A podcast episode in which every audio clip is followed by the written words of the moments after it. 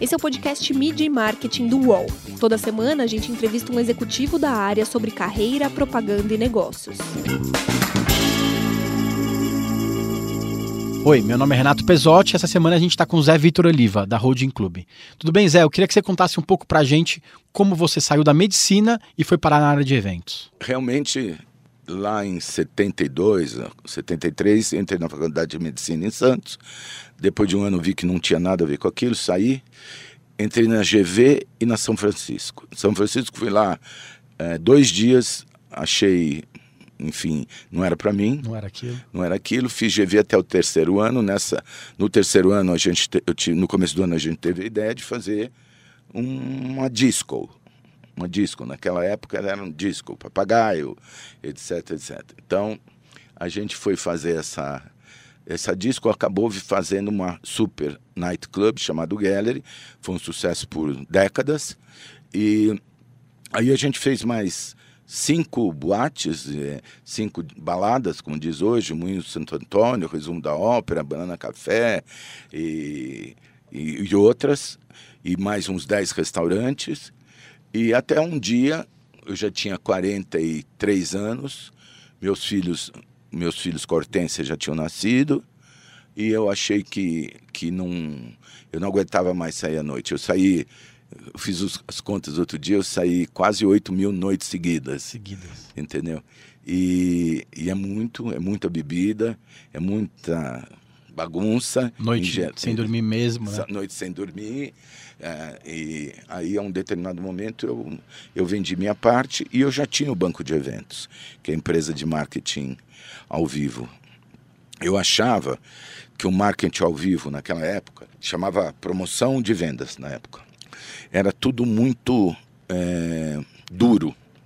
Então você mandava uma cartinha, você queria fazer uma, uma promoção da, um sorvete, você pegava três embalagens, punha numa carta, mandava para a caixa postal X, aí fazia uma pilha de cartas no programa do, do Chacrinha, ou do Faustão, ou do sei lá de quem, entendeu? Jogava para cima e tinha lá um auditor que pegava uma e você ganhava, sei lá, um prêmio. Um prêmio. Então aquilo eu já achava absolutamente velho e começamos a tentar fazer com que essas disciplinas do marketing ao vivo, que são eventos, promoções, ponto de venda, eh, convenções, brindes e um monte de coisa, quer dizer, o ao vivo uh, tivesse um outro tipo de uh, repercussão.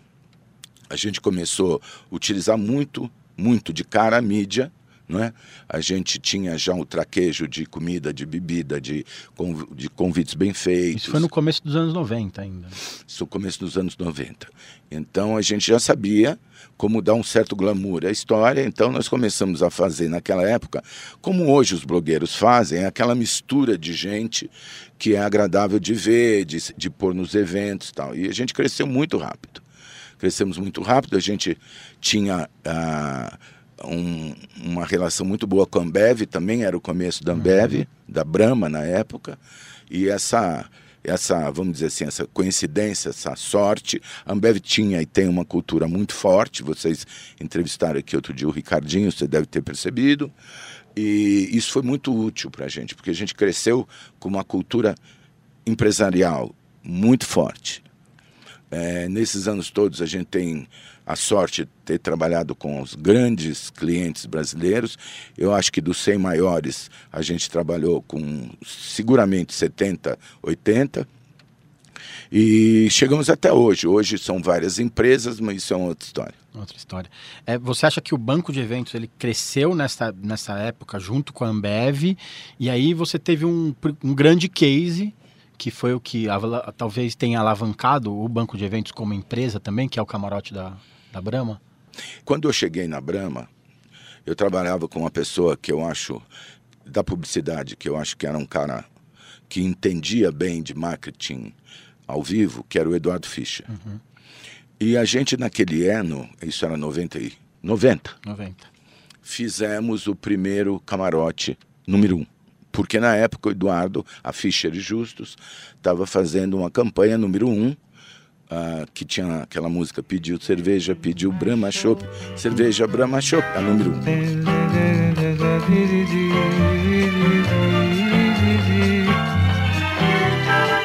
Pensou cerveja, pediu Brahma Show.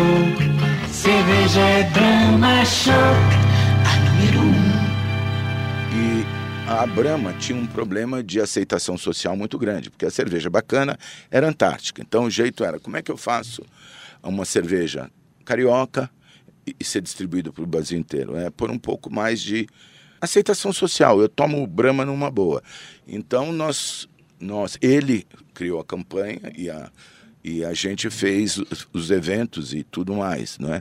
A ideia era mostrar para as pessoas que cada um tem um pouco de número um dentro de si e aquela cerveja era a cerveja que falava com ele, né? O, o- número um, o dedo levantado, é o gesto mágico de quando você vai num bar e aponta para o garçom ou para o barman e Pede fala, mais uma. pede mais uma. Então era uma coisa assim.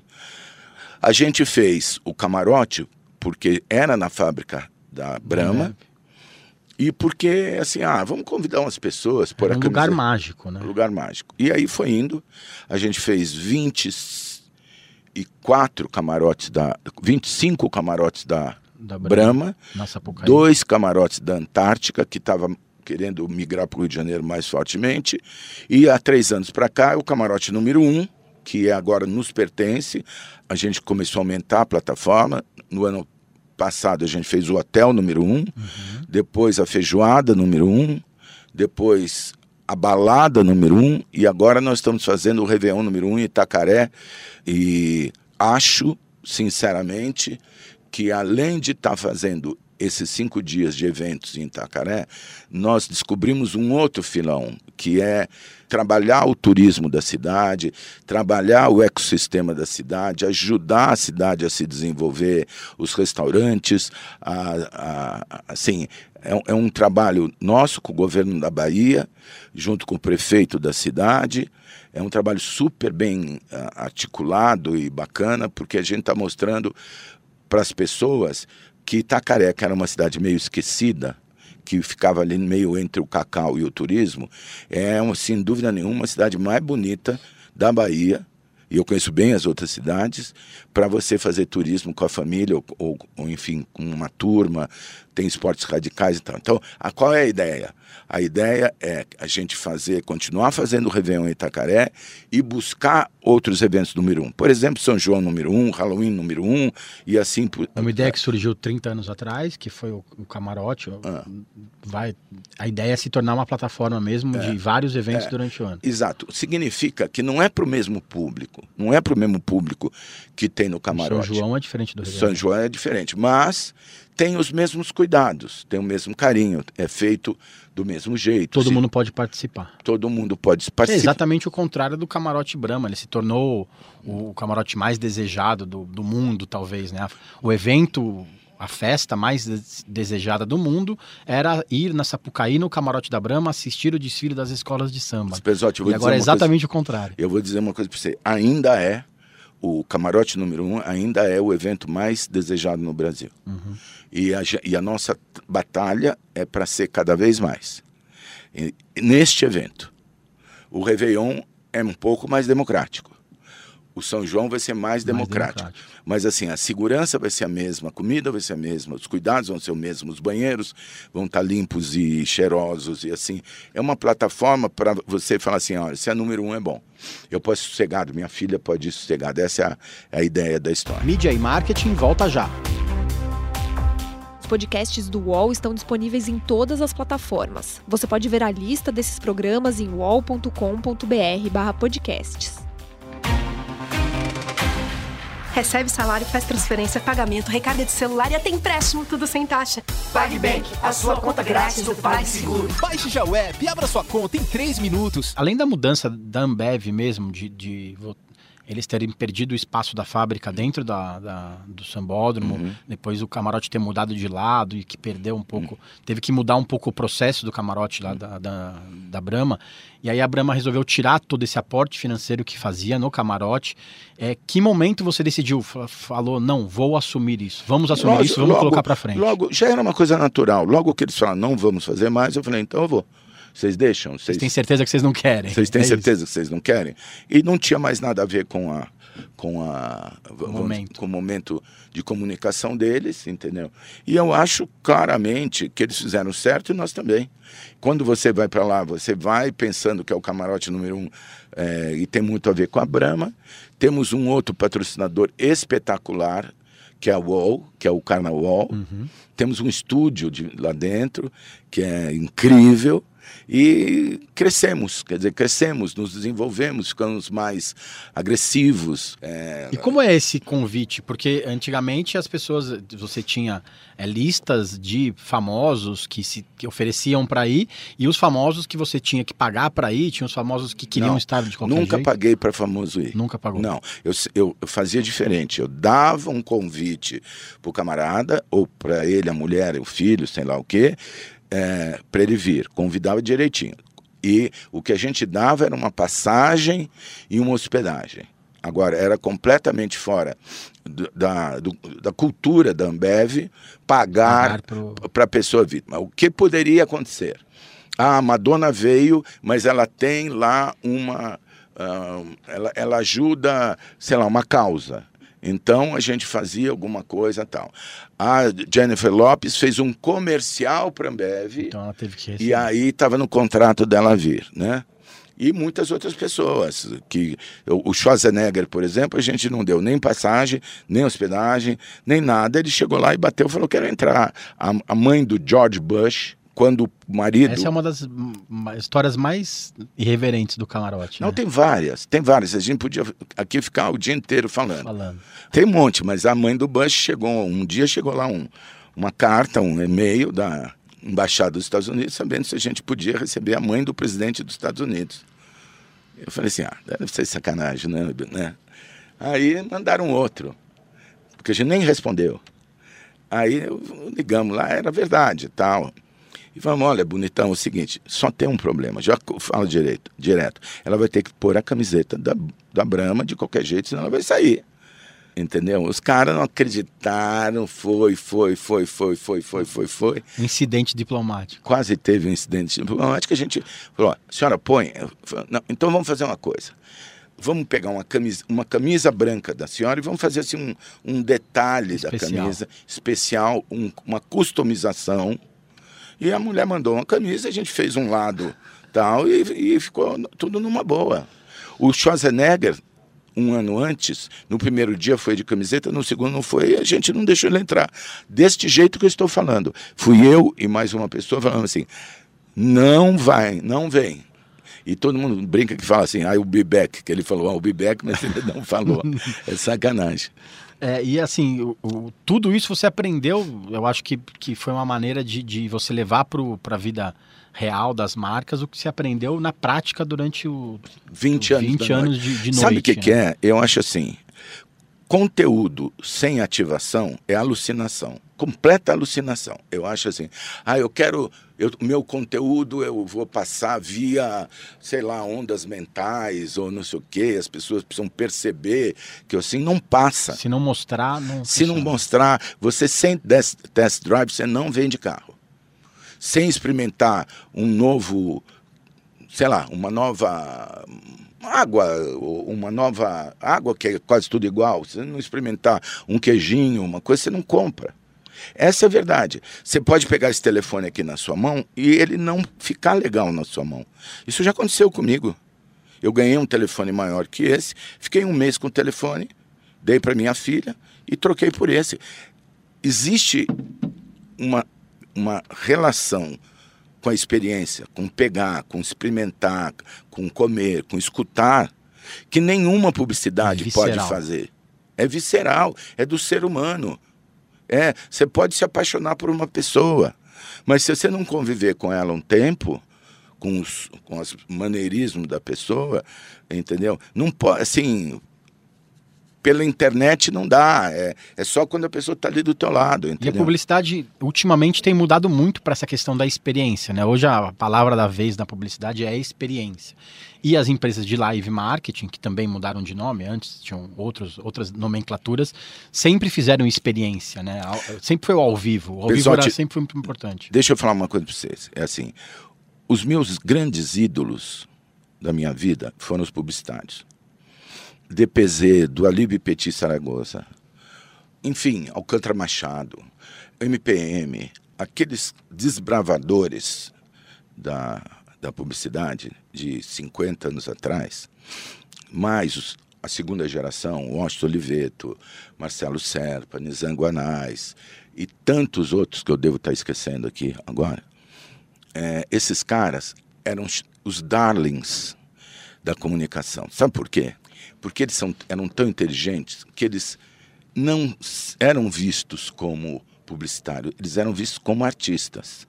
Um fazia música, outro pintava, o outro era diretor Desenhava. do museu, o outro era artista. Tal. Então, os caras safos pra caramba. Não é assim o que, que eu sou. O Washington era um, um letrista extraordinário, o Nizam também, entendeu? É, quer dizer, as pessoas, eles entenderam rapidamente, do, do Alíbio Petit Zaragoza eram três artistas extraordinários. Aquele cara da Macanerson, Jens Olsen, se eu não me engano, uhum. era o presidente do Museu de Arte de São Paulo. Então os caras resolveram pôr a publicidade como se fosse uma arte, no, no, no na prateleira da arte. Este nível de inteligência com o tempo, acho que foi muito surrado. Né? Aí vamos fazer os publicitários agora, vão ser empresários, vão ser donos de grandes companhias, vão ser vendidos por fortunas, etc, etc. Isso, na minha opinião, foi uma mudança pouco inteligente. Perdeu o sex appeal. É. Então agora não é mais pizza com guaraná, né? Agora não é mais ah, o Júlio Ribeiro, não posso esquecer o Júlio Ribeiro, uhum. que para mim é o top dessa história, né? A bonita camisa, Fernandinho, isso é uma Brastemp, posto Ipiranga e tantas coisas.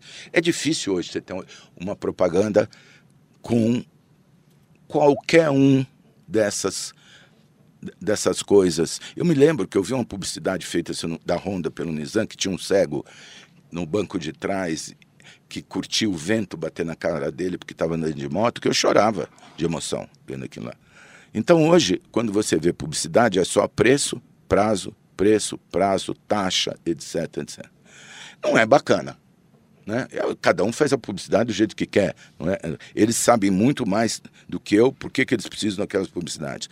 Mas a publicidade que a gente sentia falta de ar, de tão bacana que era, aquela arte, aquela coisa, hoje não existe. Então, é, obviamente, as pessoas não são tontas, né? Tem razões para isso que eu desconheço, não sei o que, que aconteceu, mas. Preço, prazo. Preço, é só preço, prazo. Vai comprar esse carro? Não. A gente tem. Poucos comerciais são. Você, hoje você lembra, você fala, você discute com um amigo seu. Em compensação, a gente está falando aqui do camarote da Brahma. A gente pode falar aqui do Carna Wall a gente pode falar aqui de várias outras plataformas, né? Air, Shell, etc. Que quando são bem todas as marcas que patrocinam Rock in Rio. Rock in Rio, não, mas ainda mais Hollywood Rock, né? Jazz, Free Jazz, né? Tinha o Carlton Dance, entendeu? O que eu estou dizendo é assim, quando é bem feito, quando dá na veia, é inesquecível. Ninguém vai esquecer do Free Jazz. Ninguém, né? Então, aí, o que, que veio? Veio uma nova postura de, nos eventos proprietários, não ter o nome do cliente no, no cabeçalho. No cabeçalho. Por quê? Porque aí o cliente tirava o pé, você tinha que fazer um evento com outro nome. Então, Lola Palusa, né? É um outro, é uma outra situação. É patrocínio tal, tal, tal, tal, tal. É bárbaro esse festival Lola Palusa. Bárbara. E sei lá, o dono faz o que ele acha melhor, já tem, acho que tem bons patrocinadores. Uhum. Mas não tem a mesma força, porque sem dúvida nenhuma você não lembra dos patrocinadores do Lola Palusa. Deve ser uma Brahma ou uma qualquer outra de, de bebida, deve ter um banco, etc. Tal. Mas o fato. Os setores todos estão lá em todos os. Eventos. Mas você lembra muito bem, você sabe muito bem, por exemplo, do maiores e melhores da exame, não é? Então eu acho que todo toda marca ou todo produto pode ter o seu evento proprietário. É uma questão de construí-lo bem feito, de um briefing bem feito, de uma ativação bem feita. E eu acredito demais que isso só tem a crescer, porque tem uma ferramenta muito poderosa que a gente tem hoje, que é o digital. Hoje, essa telinha aqui, essa tela que você está vendo, é a primeira tela. A primeira tela não é mais nem o cinema, nem a televisão, nem nada, está aqui.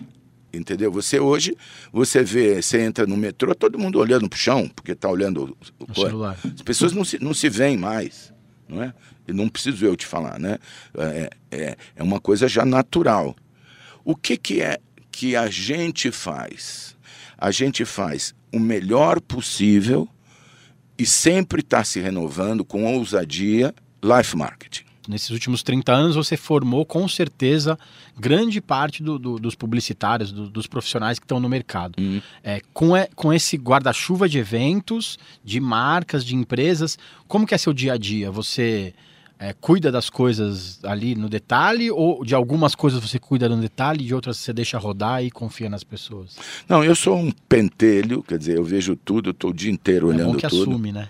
É, não, eu sou, eu sou três coisas, né? Eu sou um pentelho, é, sou exibido, entendeu? E sou exagerado.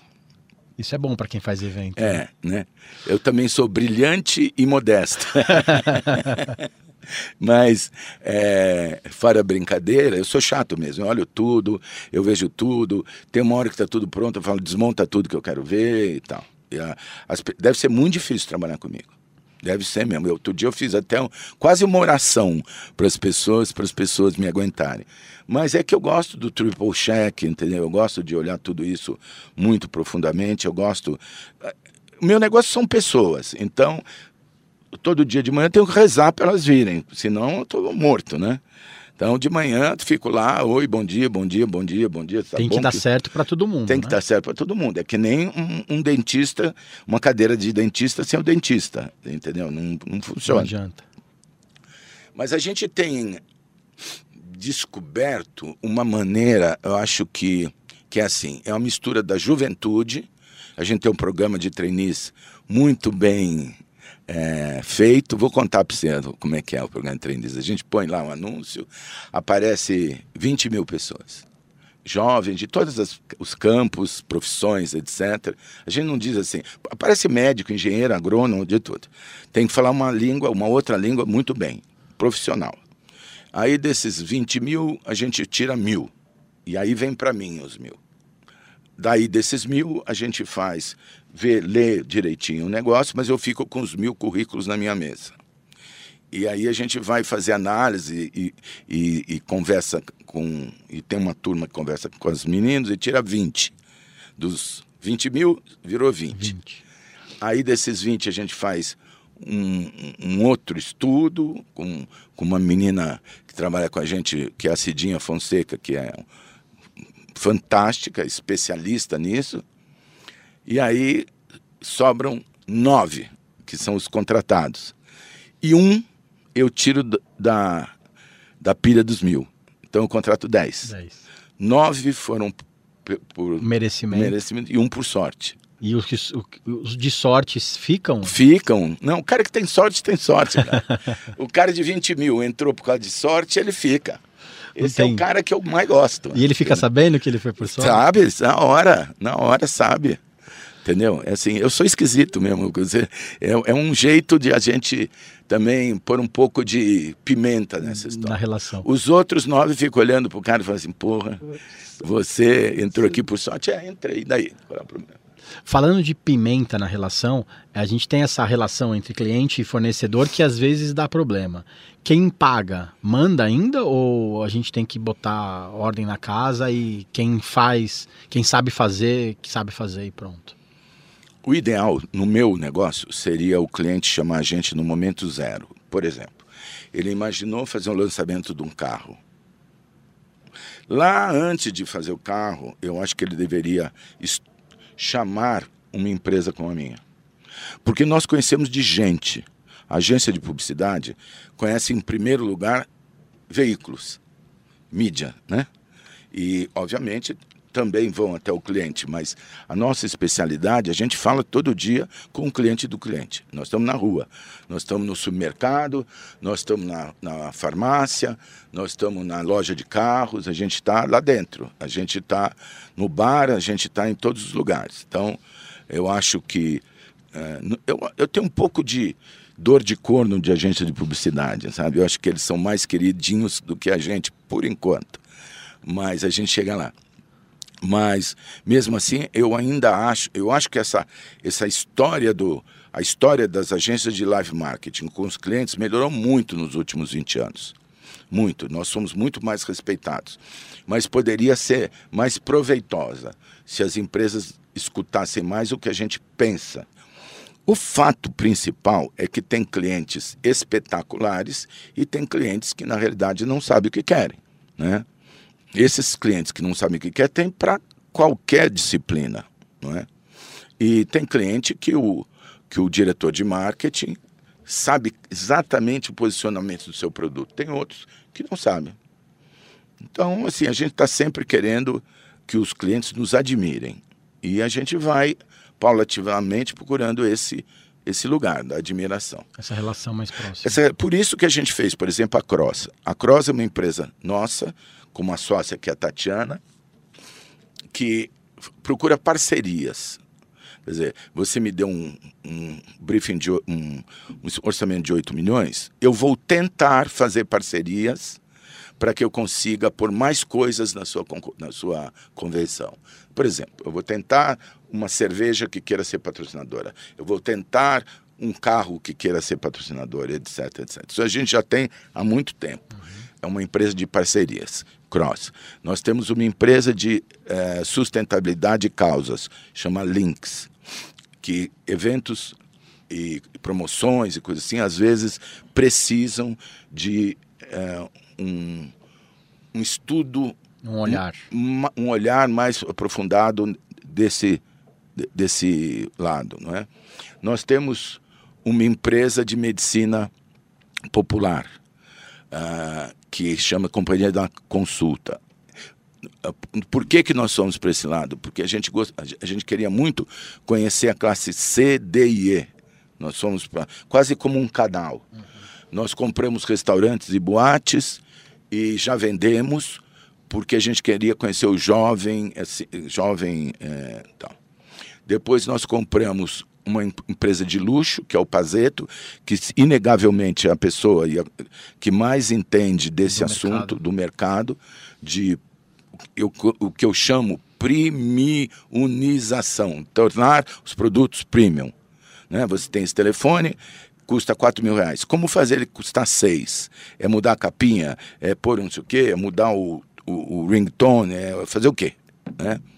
Depois nós temos uma empresa de relações públicas, com o nosso querido Beto Pacheco. Nós temos o Festival PET, que é uma parceria também com a UOL. É, a gente faz. É o SXSW brasileiro, vamos dizer assim, que a gente faz 500 palestras num fim de semana na Avenida Paulista, utilizando quase todos os hotéis e teatros da Avenida Paulista. Nós temos também a última empresa, que é a Storymakers. A Storymakers nasceu de uma ideia que era ir para os Estados Unidos ver o que estava acontecendo.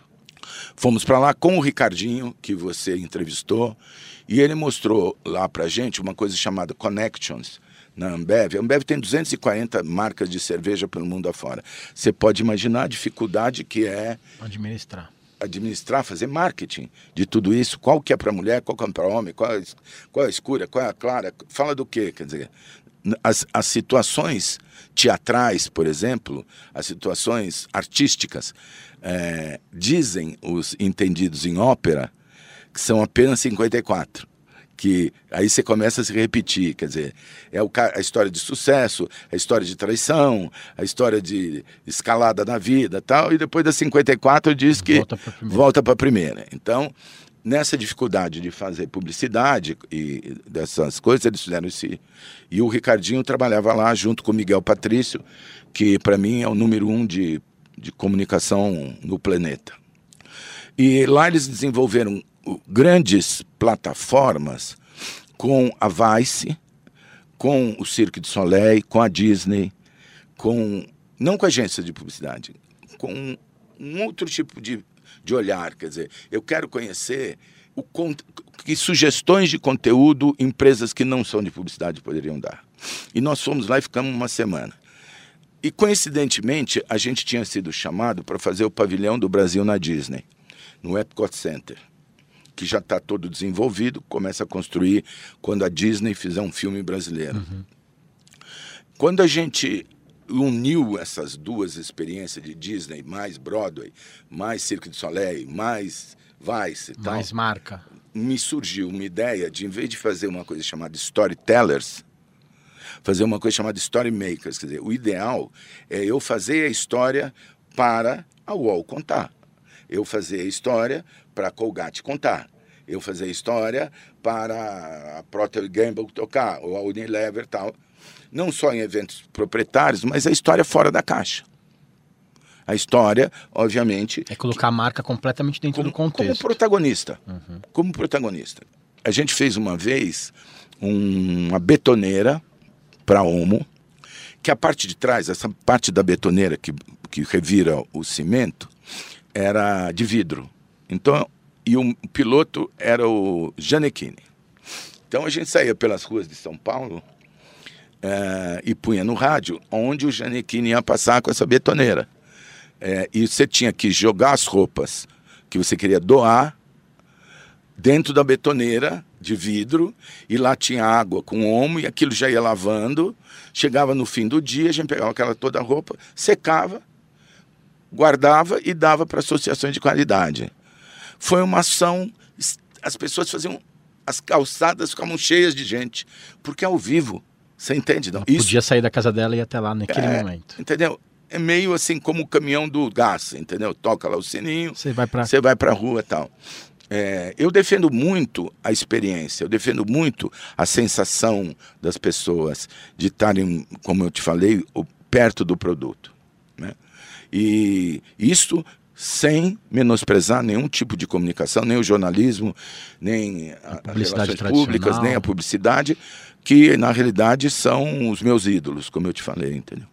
E você citou alguns cases, eu queria que você falasse um, o, o seu preferido desses 30 e poucos anos Vou de te contar o meu preferido, por quê? Porque eu me reinventei, reinventei, eu acho que o, o marketing ao vivo. A história é assim, eu vou tentar fazer curta, mas ela é meio comprida. Eu estava no Rio de Janeiro, na Coca-Cola, sendo brifado para fazer o lançamento da Coca-Cola Diet fui para o aeroporto com aquela ideia na cabeça, o que, que eu vou fazer, é, onde que eu podia fazer tal. Quando o avião de, decolou, eu passei em cima do porta-aviões Minas Gerais. Bem em cima, assim. Falei, ah, vou fazer nesse porta-aviões. Cheguei em São Paulo, Pesote, fui até o aeroporto, estava no aeroporto, comprei uma outra passagem, voltei para o Rio, no mesmo momento. Desci no Rio, fui até lá a porta do Arsenal de Marinhas, toquei a campainha um marinheiro lá qualquer me recebeu, eu falei assim, queria muito conversar com o comandante do porta-aviões Minas Gerais, do além. Do além, eu, o cara falou, quem é o senhor? Eu falei, meu nome é fulano, etc, etc. Tomei uma canseira de uma hora, apareceu um sargento qualquer, uma coisa qualquer. Deve ter chegado, eu... tem um louco querendo falar com o Exato. chefe. Exato, e, e eu tinha me apresentado e tinha usado uma, uma carteirada, porque na época eu era marido da Hortência. Aí eu falei, se ele não souber quem é, fala que eu sou marido da Hortência, que talvez ajude. Aí chegou o sargento, tal, eu falei, ó, qual é o assunto? Tal, tal, tal, tal. Ele falou, espera um pouco. Tomei outra canseira de uma hora, porque o porta-aviões era muito longe de onde eu estava. Aí o cara veio, abriu a porta e falou, olha, uh, realmente, nós vamos, o, o comandante tem cinco minutos para falar com o senhor. Fui indo, Chegamos lá, passei para dentro do navio. Engraçado que não tinha telefone celular, tinha um, um, fio telefônico que saía assim de um poste e passava para dentro do navio. Cheguei lá, sentei. O homem era super bacana, super bonachão, um cara incrível, tomamos uísque. Fiquei lá os cinco minutos transformados em horas. Horas. Bom, ele falou: olha, eu nunca, não sei se dá para coisa, mas eu vou ligar aqui para um almirante que eu conheço para ver, ele trabalha com o ministro da Marinha. Pegou o telefone, ligou, eu falei com o cara, expliquei a história. Ele falou assim: olha, acho difícil, mas vem aqui para Brasília, amanhã a gente conversa. Com a mesma roupa que eu estava, com a mesma roupa, mesma camisa, mesmo não sei o quê. Eu voltei para o aeroporto. Passei na loja de conveniência, comprei uma camiseta branca e uma cueca. Pus dentro de um saco de plástico e fui para Brasília. Dormi no outro dia, fui lá, conversei com o cara, expliquei que eu queria, que era um lançamento da Coca-Cola e tal, etc, etc. Ele falou assim: você pode fazer um favor para mim? Posso. Volta amanhã. Quer dizer, eu estava voltando para São Paulo, já estava dois dias, Fora. eu ia para o terceiro, com a mesma roupa, e só com uma cueca nova e uma, uma camisa nova, uma camiseta nova. Cheguei no outro dia, fui recebido pelo ministro da Marinha. Ó, a gente levantou aqui o, sua capivara, já sabemos que você é um cara assim bacana tal. Descobrimos quem é você. Tá aqui a licença para você fazer o evento no Porta-Aviões Minas Gerais. O, o, ministro da Marinha me falou. Só que a gente quer isso, isso, isso, isso, isso. Não era dinheiro, não era nada. Era que a gente fizesse segurança, blá, blá, convidasse mil marinheiros e marinheiras. Nunca vi tanta marinheira bonita. Não sei de onde saiu tanta marinheira bonita. E a gente também queria que vocês ajudassem a casa do marinheiro, não sei o que lá, sei lá, desamparado, qualquer coisa assim. Eles viram uma oportunidade única também, né? Única, mas foram muito simpáticos. Souberam administrar. Souberam fazer um negócio tal. Bom, legal. Fui para o Rio de Janeiro, dali mesmo, fui na Coca-Cola e falei, vou fazer aqui. Os caras da Coca-Cola falaram assim, não vai não. Sabe por quê? Porque a Anvisa não deu a, a licença para a gente lançar um diet. E não dá, não dá, o lugar é bárbaro tal, não dá. Bom, eu saí morto. Que ano que foi isso? No, 96, 96. Eu saí morto, desiludido. Era, ia ser, sabia que ia ser a festa das festas tal. Entrei no um avião, sentou do meu lado o Washington Oliveto. Do, do meu lado. Falei, Washington, você não sabe o da que última. aconteceu comigo. Contei essa história toda que eu estou contando aqui. Em 40 minutos, no Ponte Aérea. Na Ponte Aérea. Ele pegou a mala dele, abriu, tirou um talão de cheque e falou assim: quanto custa essa festa? Eu falei: ah, uns 2 milhões. Ele fez um cheque: 2 milhões de reais. Está aqui, não deposita agora. Deixa eu só falar com o meu cliente. O cliente amou, é, foi a Raider, da Grandene, uhum. e a gente fez o lançamento de verão da Raider, com a Ivete Sangalo com o Lulu Santos cantando com a banda de fuzileiros navais. Ficou a coisa mais emocionante que tem no mundo. Foi lindo, maravilhoso. Então, quando é para ser, é, entendeu? Quando é para dar certo, dá. Entende? Mas foi que... porque teve grande, uma grande parte de persistência sua. Também. Mas persistência, resiliência, quem não tiver tá morto. Tá morto.